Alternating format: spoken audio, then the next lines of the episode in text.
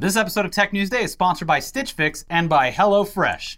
So we recently talked about steps that TikTok's parent company ByteDance is taking to essentially ensure that kids in China on the Chinese version of the app known as Douyin don't become the social media addicted burdens on society who spend more time posting and scrolling than hitting them books like ByteDance's US customer base Yeah. on TikTok. We waste a lot of time. Uh, they've got the youth of America hooked on an endlessly scrolling app that has rendered all boredom and ambition completely obsolete. But they will be damned if the same thing happens at home. And last time we checked in on this, ByteDance had limited users under the age of 14 to just 40 minutes of Douyin per day, and only between the hours of 6 a.m. and 10 p.m. You need a good night's sleep.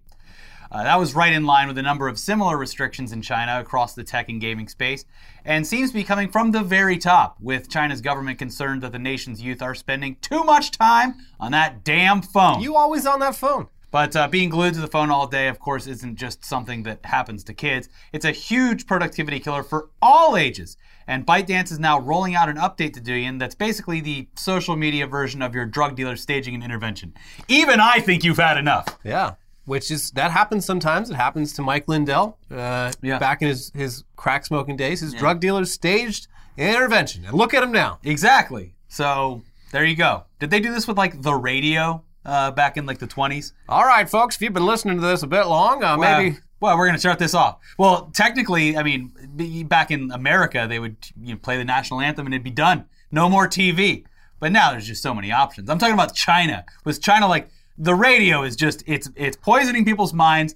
It's taking their focus away from more important things. maybe Yeah. seems like something they might do. Yeah. But anyway, here's the South China Morning Post explaining this latest update. TikTok is known for keeping its users glued to the screen with an endless stream of bite sized videos, but its Chinese sister app Douyin is trying to curb binge viewing by inserting five second pauses along the feed following the Chinese government's heightened scrutiny of addictive online behavior. Douyin will now hijack the screen with one of six short videos produced in partnership with Chinese band Phoenix Legend whenever a user spends too much time on the app, according to a social media post by ByteDance owned Douyin on Thursday. The pause is mandatory, while the videos, which remind users to put down the phone, go to bed, or of work tomorrow, cannot be swiped away. The new feature is designed to encourage users not to indulge in the app for a long time, according to Douyin, which has more than 600 million daily active users in China. Quote, the world is very big. Its scenery is beautiful, and there are many videos, Douyin said. If you have conversations or videos that you can't finish today, leave them until tomorrow. You know, I hate to actually admit this, but TikTok actually has a feature similar to this, and I haven't seen it popped up in a while. I've been do- trying to do a little bit better, but uh, they do have a thing where if you scroll too long, it goes, "Hey, hey, hey, wait, buddy, Whoa. maybe stop scrolling so much and get a good night's rest." It's like something like that, like, and it's like usually a TikTok creator. Can you just swipe it away? Get out of here. I think so, yeah. Yeah, not in China. But it uh, it definitely pops up and says, "I think you've had enough." So yeah. Yeah. I, th- I don't know what the timing is. It might be like after an hour or two or six. I don't know. I mean, yeah, scrolling TikTok for an hour straight, not good. yeah, it certainly isn't. It's not a really a productive use of your time. We, we all have vices, but uh, that, that's a long time to be scrolling TikTok and just scrambling your brain with extremely short videos. Look, I, I, am sitting on the couch watching a game. It's like the fifth inning. There's nothing not much going on. I honestly wish Twitter had this because there's definitely days, usually when I'm a little hungover and there's not much going on, and I'm I'm on the couch. I might have something on the TV, but I'm mostly just mindlessly scrolling Twitter. And there's I shouldn't be doing it. There's I'm not getting anything out of it. It's just sort of force of habit. yeah. It would be nice if uh, Jack Dorsey and his terrifying visage popped up on the screen and said, "Hey, Why don't you go meditate? why don't you go meditate like I do? I'm going to live to be 100." Um, yeah, it's uh, you know, you really have to have a bit of self control, and uh, I, like many others out there, don't have a lot of it. That's why I had to stop drinking. So uh, just like with TikTok, one day I'll reach a breaking point and say enough is enough. I can't watch that guy do Southern Dad impersonations anymore. Yeah, I mean that bit kind of got old too. He's he's still knocking him out. He did a great Freddy He's Krueger done, one. yeah, that was a good one, but yeah, you look at his feed and it's like, come on, man, you're funny. You can you can come up with a new bit, I mean, you know, you find the thing that you're good at and people watch, and you kind of got to stick to it. I guess. Yeah. Anyways, this app, which uses complex algorithms to be as addictive as possible, is now interrupting its users after a certain period of time to scold them for spending so much time looking at the app. Uh, it's similar to the message that uh, used to pop up on the Nintendo Wii that suggested that users take a break. with an image of an open window, very passive aggressively suggesting them uh, to go outside and touch grass. Uh, except this time the breaks are mandatory. They're also five seconds long, which is shorter than most YouTube ads. So while it's annoying, it, it might not be all that effective. Honestly, what might be more effective is just show these Douyin users videos of fat, lazy Americans endlessly scrolling TikTok in bed, illuminated only by the light of their screens, with a message asking, Is this what you want to be? Yeah, I think that would be a lot more effective. Some might uh, say yes. What a, what a dream. Yeah. Yeah, I don't know. Uh, the American identity in the, the eyes of the international community, it's, it's complex. I mean, they hate us for, They hate us because they ain't us. they do hate us for re- legitimate reasons, but then also because they ain't us. Yeah. But then, you know, they also kind of want to be us. So I don't know. I, I yeah, it's, I don't know how effective it would be. Just, but I feel like I feel like Chinese, even the youth of China, they they want to be better than us. Yeah. So if you just show them just They Just don't want to be. They have to just be. an American slob with Dorito fucking dust all just on the couch scrolling Yeah. TikTok, they'd be like, "Damn, is that what I look like? I need to hit the books. I need to get my degree in physics it's good for the next motivation. World War." It, I do feel bad when I see it pop up because it, at the very least, uh, in the American version when it pops up, it reminds me that I actually have been scrolling for like an hour. It's like, yeah, yeah. like, hey, this is. It, it should just be the black screen where you can see your reflection, and usually you're in a position where you're just like, like you don't look good at all. So yeah, it should just be a pic. It should turn on your camera. Yeah, and it should, it should look be like at yourself. like the the the way like what the Terminator sees, like Yeah. Terminator vision. It's like baggy eyes detected. Like uh, your gaze is is weak, yeah, it just does like droopy face. barely detected. one of those filters, like a Snapchat filter, where it makes you look even worse than you are. You're like, oh god, I should put this down. Yeah. I look terrible. Anyways, with that fun little story out of the way, uh, let's move on now to something much less fun. The death of cinematographer Halyna Hutchins on the New Mexico set of the movie Rust, which involved actor Alec Baldwin somehow firing a live round from a prop revolver, despite that not being at all what is supposed to happen Or allowed. on any movie set. Yeah. So, yeah, it's been almost a week now since this incident occurred, and there are still so many huge questions that remain unanswered. But let's go through some updates to the story that have dropped since we last covered it on uh, Friday of last week. And if you haven't watched that video, uh, it's a good primer on this whole clusterfuck. Yeah. Uh, but the LA Times published the, the following piece on Sunday based on police reports. Aside from Baldwin, director Joel Souza said two people were handling the gun for the scene armorer Hannah Gutierrez Reed and then assistant director Dave Halls, who handed the gun to Baldwin, the affidavit said. Because of COVID 19 safety protocols, Gutierrez Reed set up three prop guns on a cart outside Bonanza Creek Ranch's church set, the focus of the search warrant. Halls did not know live rounds were in the gun that he handed to Baldwin, and Halls yelled, Cold gun, according to the affidavit.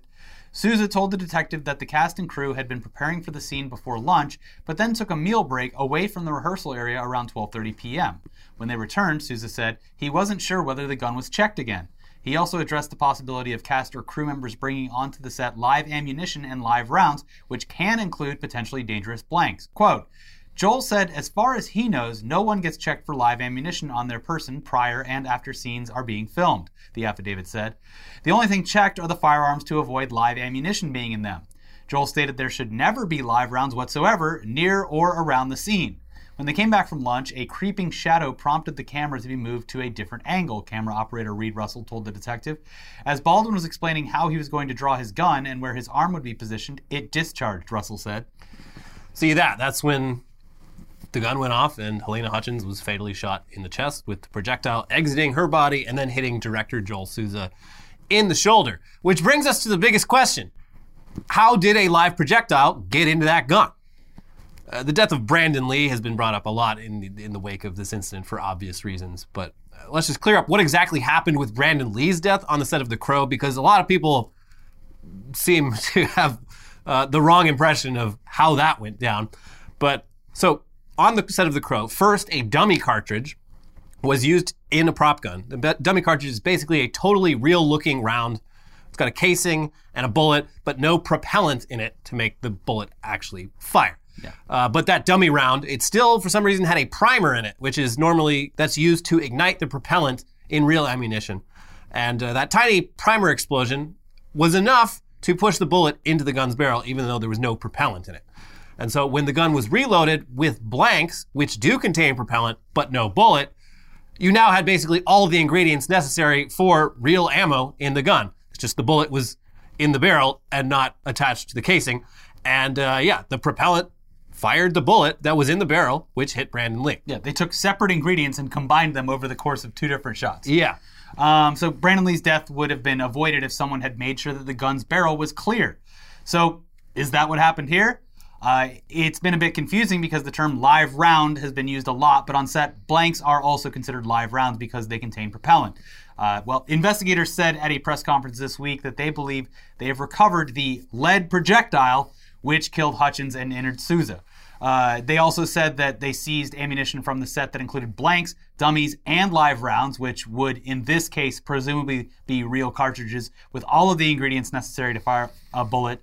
Um, so this may have been a Brandon Lee situation, but it also may have been an actual fucking live, real bullet. Yeah. ev- With all the The, ingredients the kind you go buy down at the gun shop. that was left in the gun and given to Alec Baldwin. which to the naked eye, people are like, oh, well, why didn't Alec Baldwin? uh, First of all, that's not his job. But secondly, a dummy round looks like a real cartridge. Like it has a bullet and it has a casing, unless you have x ray vision. Or, I mean, I'm sure there's like some telltale way of telling the difference, but like just glancing at it, it's the same fucking thing. All of the stuff that's uh, visible on a bullet, is, All a of that one is being visible said- on a dummy. All of that being said, on a movie set with an armorer, you are handed a prop that Yeah. you are assured is not going to kill someone. Yeah. That's someone's entire job. Their entire job is that. All they have to do is make sure There's not a bullet in there that aren't gun. real bullets Yeah. in these guns that we're using to pretend to shoot at people. Anyway, so how does a fully functional live round end up on a movie set and in a gun held by an actor?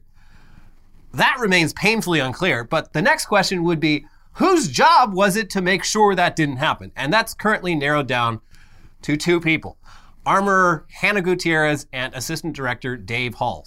And a whole lot of huge red flags have popped up about both of these people since uh, police and journalists started looking into them. So Hannah Gutierrez is actually the 24-year-old daughter of a veteran Hollywood armorer, but uh, Rust is only her second movie that she's worked on as an armorer. Her only previous credit as an armorer was a Nick Cage movie called The Old Way, which was filmed this past summer. And well, uh, here's the wrap with some info on uh, how that went down. Hannah Gutierrez Reed, the 24 year old armorer who handled weapons on the set of Alec Baldwin's Rust, was the subject of numerous complaints on her previous film just two months earlier after she discharged weapons without warning and infuriated star Nicolas Cage, a crew member told The Wrap. Stu Brumbaugh, who served as a key grip on the Cage Western The Old Way this summer, told The Wrap that Gutierrez upset both Cage and other crew members on the Montana production by failing to follow basic gun safety protocols like announcing the arrival and usage of weapons onto the set. After firing a gun near the cast and crew for a second time in three days without warning, Brumbaugh said that Cage yelled at her, Make an announcement! You just blew my fucking eardrums out! before walking off the set in a rage. I told the AD she needs to be let go, Brumbaugh added. After the second round, I was pissed off. We were moving too fast. She's a rookie. Okay, so bit of a, seen a, starting to see a pattern here. Yes. Uh, here's another allegation from that article, and this is fucking wild. She tucked pistols under her armpits and carried rifles in each hand that were ready to be used in a scene. Firearms were aimed at people. She turned around, and the pistols that were tucked under her armpits were pointing back at people. So, uh, not not how you're supposed to be carrying guns around. Just however many I can fit under my arms. Yeah, like riding into town like in Hot Fuzz. And uh, here's a real fucking doozy from another article uh, from the Wrap. The gun that killed Rust cinematographer Halyna Hutchins last Thursday was used by crew members that morning for live ammunition target practice, an individual with knowledge of the set told the Wrap. A number of crew members had taken prop guns from the New Mexico set of the Indie Western, including the gun that killed Hutchins, to go plinking, a hobby in which people shoot at beer cans with live ammunition to pass the time, the insider said. Well, there you fucking go. I think that might have had something to do with it. Just a bunch of people were like, oh, cool, we're on a Western set.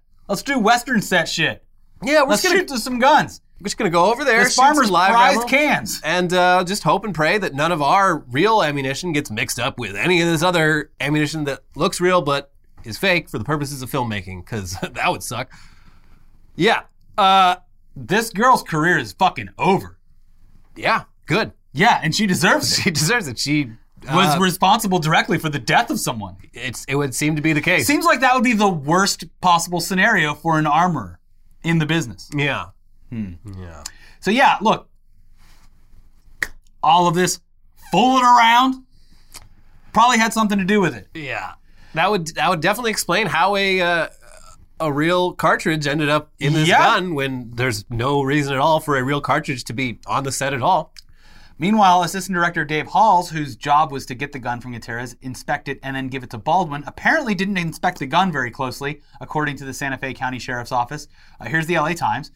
Crew members on the set of Rust believe that the lead bullet that fatally wounded cinematographer Halyna Hutchins on Thursday was supposed to be a dummy round, according to a search warrant affidavit filed by the Santa Fe County Sheriff's Office on Wednesday and a Los Angeles Times interview with a crew member who was in the Western Sets Church at the time of the shooting.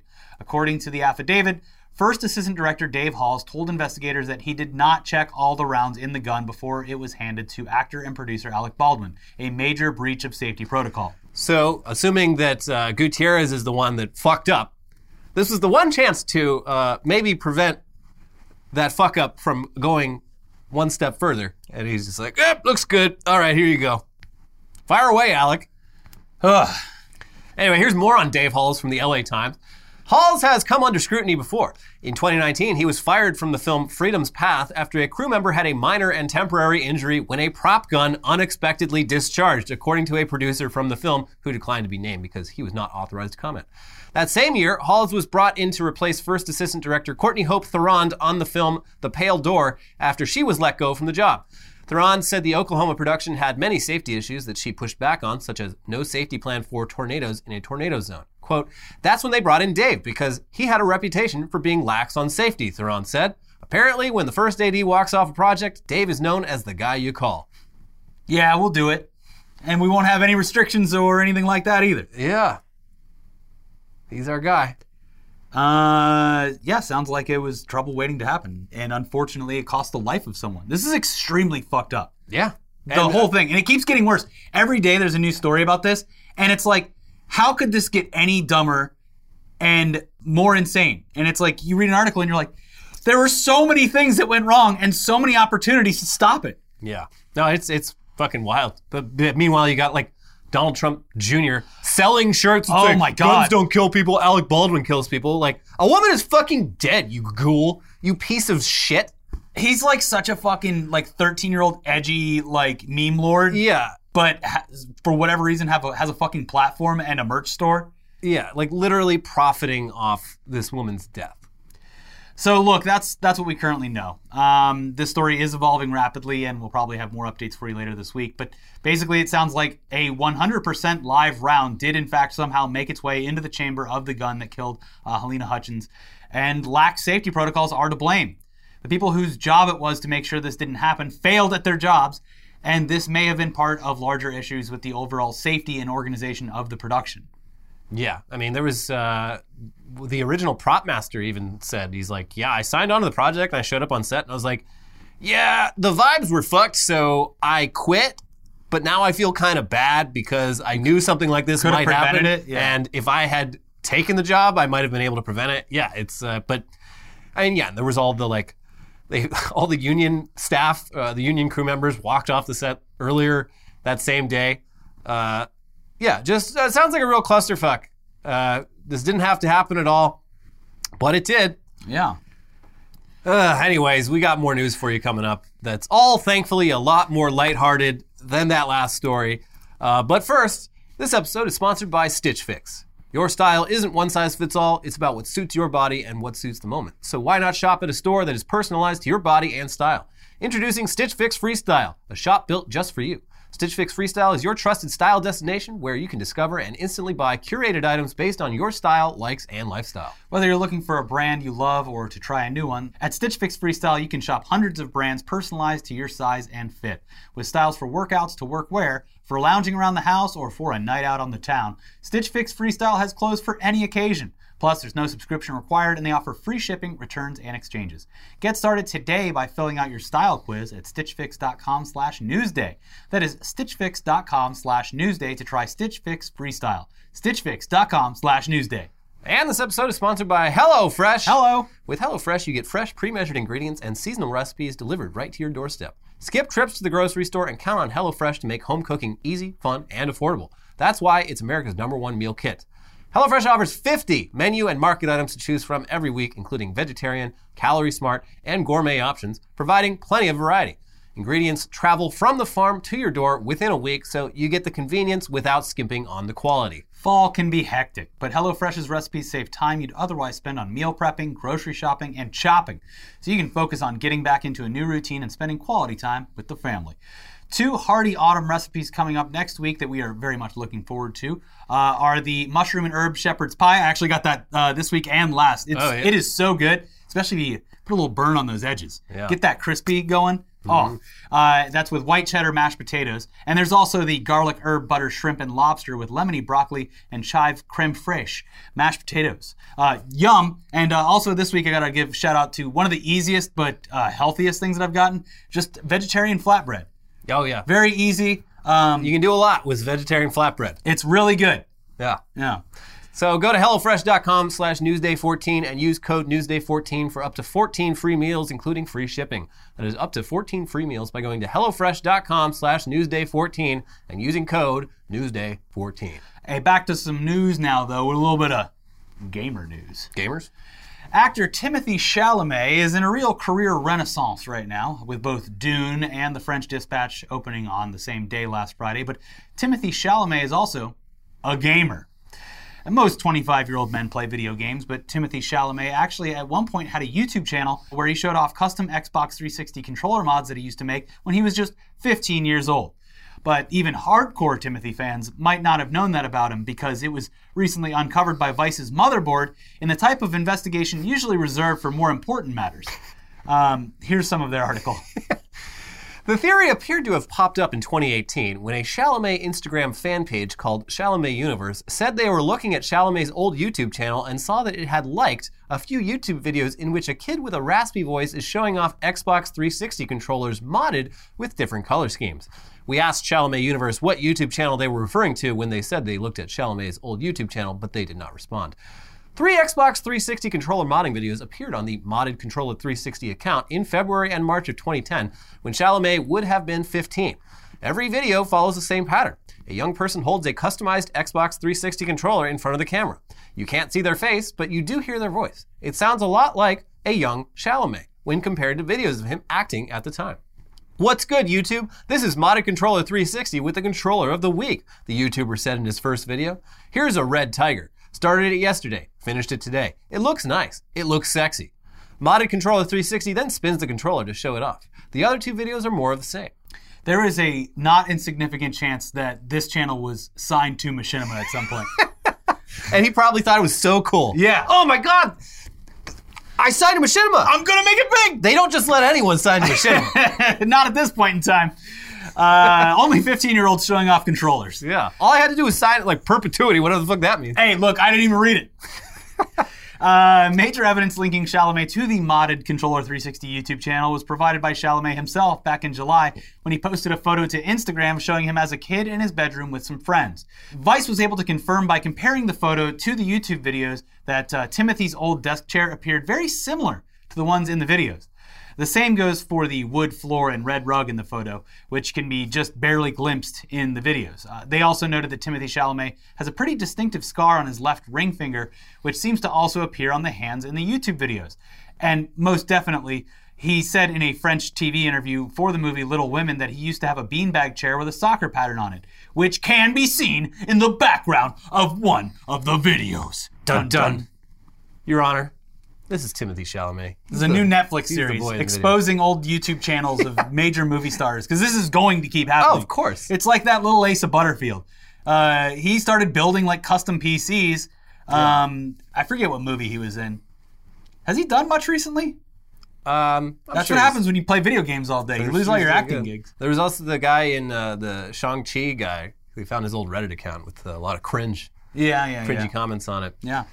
But anyway, yeah. Cringe. The- I mean, cringe. It was yeah. He was kind of gay bashing, but uh, look, that he, apparently he's learned from it. He said he was uh, sorry. He said he was sorry. but yeah, that is going to keep happening. Yeah. Anyway, the conclusion of the article is obviously that modded 360 or modded controller 360 was almost certainly the young 15-year-old pre-fame Timothée Chalamet.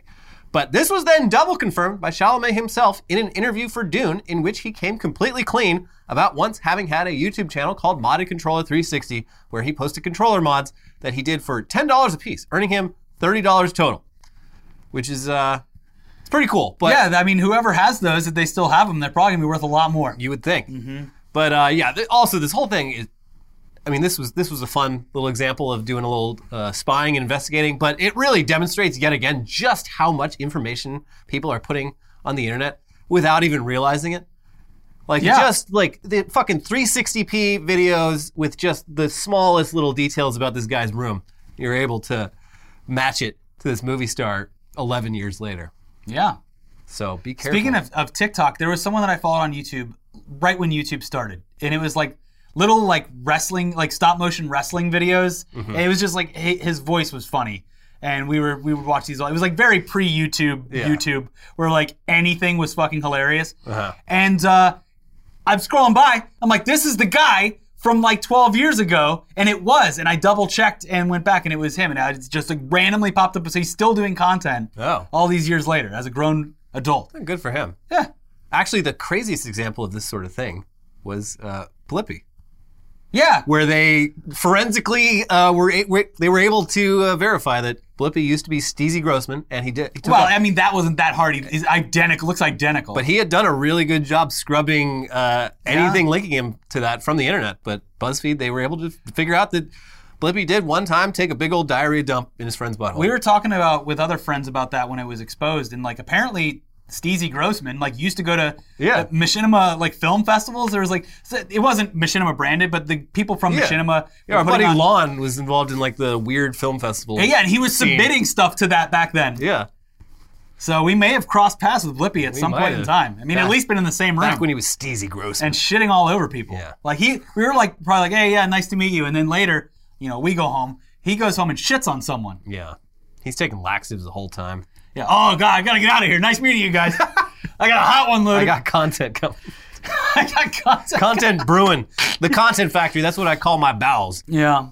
All right. Well, uh, moving on to news out of Adobe's annual Adobe Max presentation, where they not only show off new features coming to their flagship products like Photoshop and Premiere, which will almost certainly break those perfectly fine Just working leave products. them alone. Yes.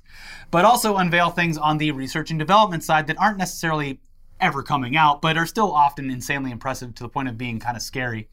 Uh, the biggest example of an Adobe Max sneak demo from the past few years was that was so good that it was scary was in 2016 when that year's host Jordan Peele was shown a demo in which just a few seconds of Keegan Michael Key's voice was used to synthesize a bunch of completely new sentences using a software called Voco. Yeah, so that was basically voice deep fakes, which obviously has a ton of potential to be abused for nefarious purposes, and already is. There's been several examples of similar technology being used, like, "Hey, it's me, your boss. Uh, you need to send all the money to this bank account right now." Yep. Um, so yeah, it's no surprise that five years later, Adobe has they haven't even mentioned Voco again, and it's definitely not coming out. At least not from them. Yeah, Because there's a lot of other companies that are more than happy. This is the same problem. they just showed that it was possible. It- it's the Like, same well, we problem didn't with, do it. It's not our fault. Same problem with Boston Dynamics. Like, well, we're not going to do anything nefarious with it. Mm-hmm. Yeah. It's like, okay, well, all it takes is someone buying one of these and reverse engineering it, or j- sticking their own gun on top of it. Yeah. And it's you've absolved yourself of guilt. Uh, but yeah, this year they did show off another demo for something called Project Morpheus, which basically takes uh, some of the neural filters that are already present in Photoshop that can be used to alter facial expressions, but this time applies them to video. So th- this is deep fakery, but presented much more subtly. Uh, they're not swapping out faces; they're just adding or removing smiles and changing the emotions of the subject and I, that has, has a lot of potential uses for like subtly improving actors' performances in movies, I guess. But it could also clearly do a lot more if they wanted it to, and in a way that would be very hard for the average person to like even detect. Yeah, uh, even more impressive though is, uh, is Project Strike a Pose, which lets you provide a photo of a person standing in a pose that you like, and then apply that exact same pose to another full body photo of a completely different person. Uh, it just goes ahead and does it, and their examples are so realistic and believable that you'd never know. It's not even just straight on poses, too. You can use a target pose of someone with their back turned to the camera, and it'll still apply that pose to your source, creating an entirely new image. With just a single source image, you can make an unlimited amount of new photos of that person in any pose that you want, as long as there's a photo out there of someone else in that pose. It's incredible, but also kind of scary. This definitely uh, has nefarious things that it could be used for. Compromising poses. Yeah, just like find a pose of someone like giving their finger to the camera and, uh, you know, take your friend's uh, picture. Teacher, he's, he took a picture of himself with his middle finger. I mean, you can already do that with Photoshop. It's just a lot of these Yeah. things are things you can already do, but they just it- make it way easier. Yeah, it's way like you could go into After Effects and make someone's facial expression change. Manually, yeah. Yeah, fairly easily. But yeah, this But- is, uh, they, they just make it way easier, yeah. yeah, but like if you did it now, it'd kind of look like that old Soundgarden video, Which one? the one where like the everything's like overstretched and morphing the entire time. So, but you can do it subtly. It's just more work. They're making it easy to do everything. like, are. like uh, what's gotten really good is their subject selection tools. Oh yeah, now you can just like, hover over the uh, like. It's, I used to sit it's for so, so, long with the pen tool doing things, and it's It just does like, like, individual hairs. Like yeah, it's fucking crazy. I've saved so much time. Like it takes me literally half the amount of time it used to Yeah. to do like thumbnails. yeah, Because most of the work was like just masking stuff. Yeah. And now it's just like select subject, and it fucking does it like pretty damn well. You yeah, gotta, well enough to where you might have to fiddle with a yeah, little you bit of go feathering or in like in the refine tool and like you know Takes fix it two up a little bit, but like most of the work is done. It's crazy. Um, some other sneaks that Adobe showed off were less scary, but still very cool. Um, one called Artful Frames is basically style transfer for video, which lets you take drawings or paintings and apply that visual style to video footage in a way that looks way less shitty than other examples that we've seen of this sort of thing. Like this is something that's been around for a while, but it always looks like trash. And this actually looks really cool. It looks like it's like Waking Life, but at the push of a button. Um, and then similarly, Project Make It Pop involves taking photographs and like basically automatically making stylized vector images from them very quickly. And then you're even able to apply that style to video footage, uh, which creates the type of rotoscoped animation that would normally take a very long time if done manually. Can't wait for that. Yeah, this Internet looks Today, cool, the cartoon actually. show. Yeah, Yeah. Uh, there's also Project In Between, which takes two or more photos taken moments apart and just fills in the gaps to create seamless video of the two Im- images morphing together. The results are shockingly realistic, considering that aside from the images at the beginning and end, all the dozen frames in the middle uh, aren't real.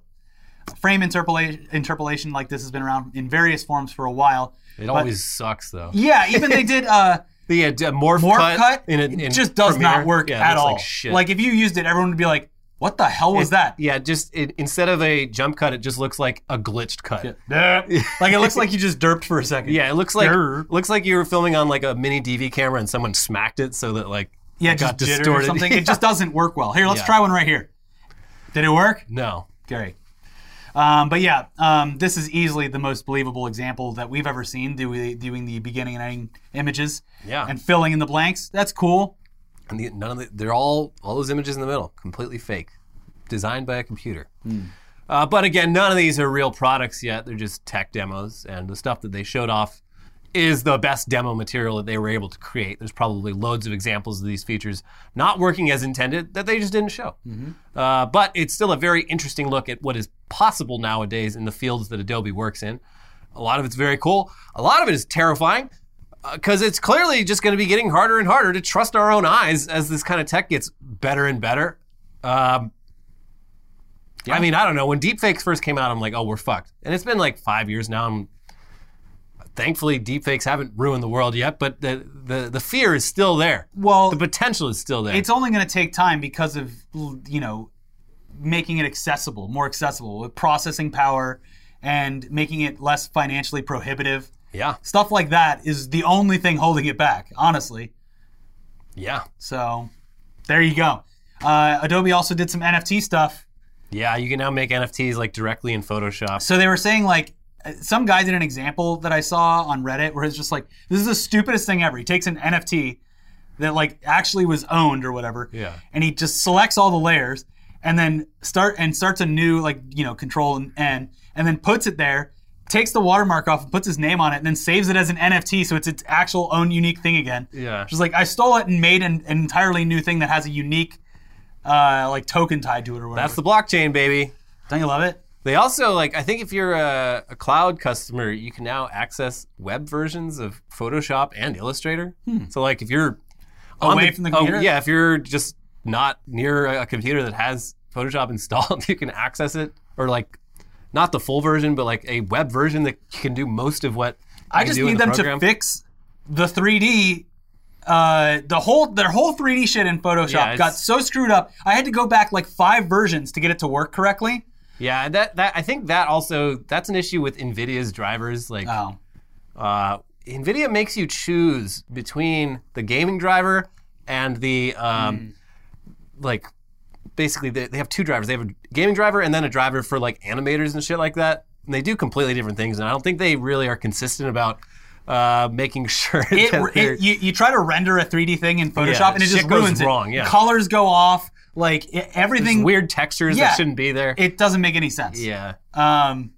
So yeah, I'm still using like Photoshop 15 or something. It's Yeah. all like it's all like 23. Yeah, I, I'm, I'm like two years out, and it's fine. I, everything I need is there. Yeah, you know what? This one works and it's stable. I think I'll stay right here. Thank goodness they allow you to actually do that. Yeah, and it's also I do like that uh, you can download like you can have all like the last ten photoshops all uniquely installed on your machine. Yeah, different versions. you of can just have a menu bar of every Photoshop. Like Yeah. they, they don't overwrite each other. Like that's kind of cool. So like Yeah, thanks for that. you can work in the latest one until something inevitably goes wrong, and then just like move on to uh, the last version of the one before. That can you transfer before that. PSDs between them?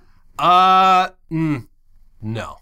We've bored everyone watching. I- maybe a little There's like 10 people who do Photoshop. I think it, reason that we I think it, so. might like rasterize the stuff that it can't uh, transfer. But anyway. Welcome to our TED Talk about the problems with the Adobe Suite. Just specifically. Premiere, which crashes crashes way too often yeah, for no reason. Just fix the things that are broken and leave it alone. Yeah. That's it for today's episode of Tech News Day. Uh, we'll be back with some news dump and weekly weird news. If you haven't already seen our most recent episodes, the Facebook files are shocking and damning, and that the fallout from that continues to roll out. Yeah. Uh, and then there's also uh, weekly weird news where we talk about, yay, Kanye. Kanye. Check those out. Subscribe. and We'll see you next time. Bye.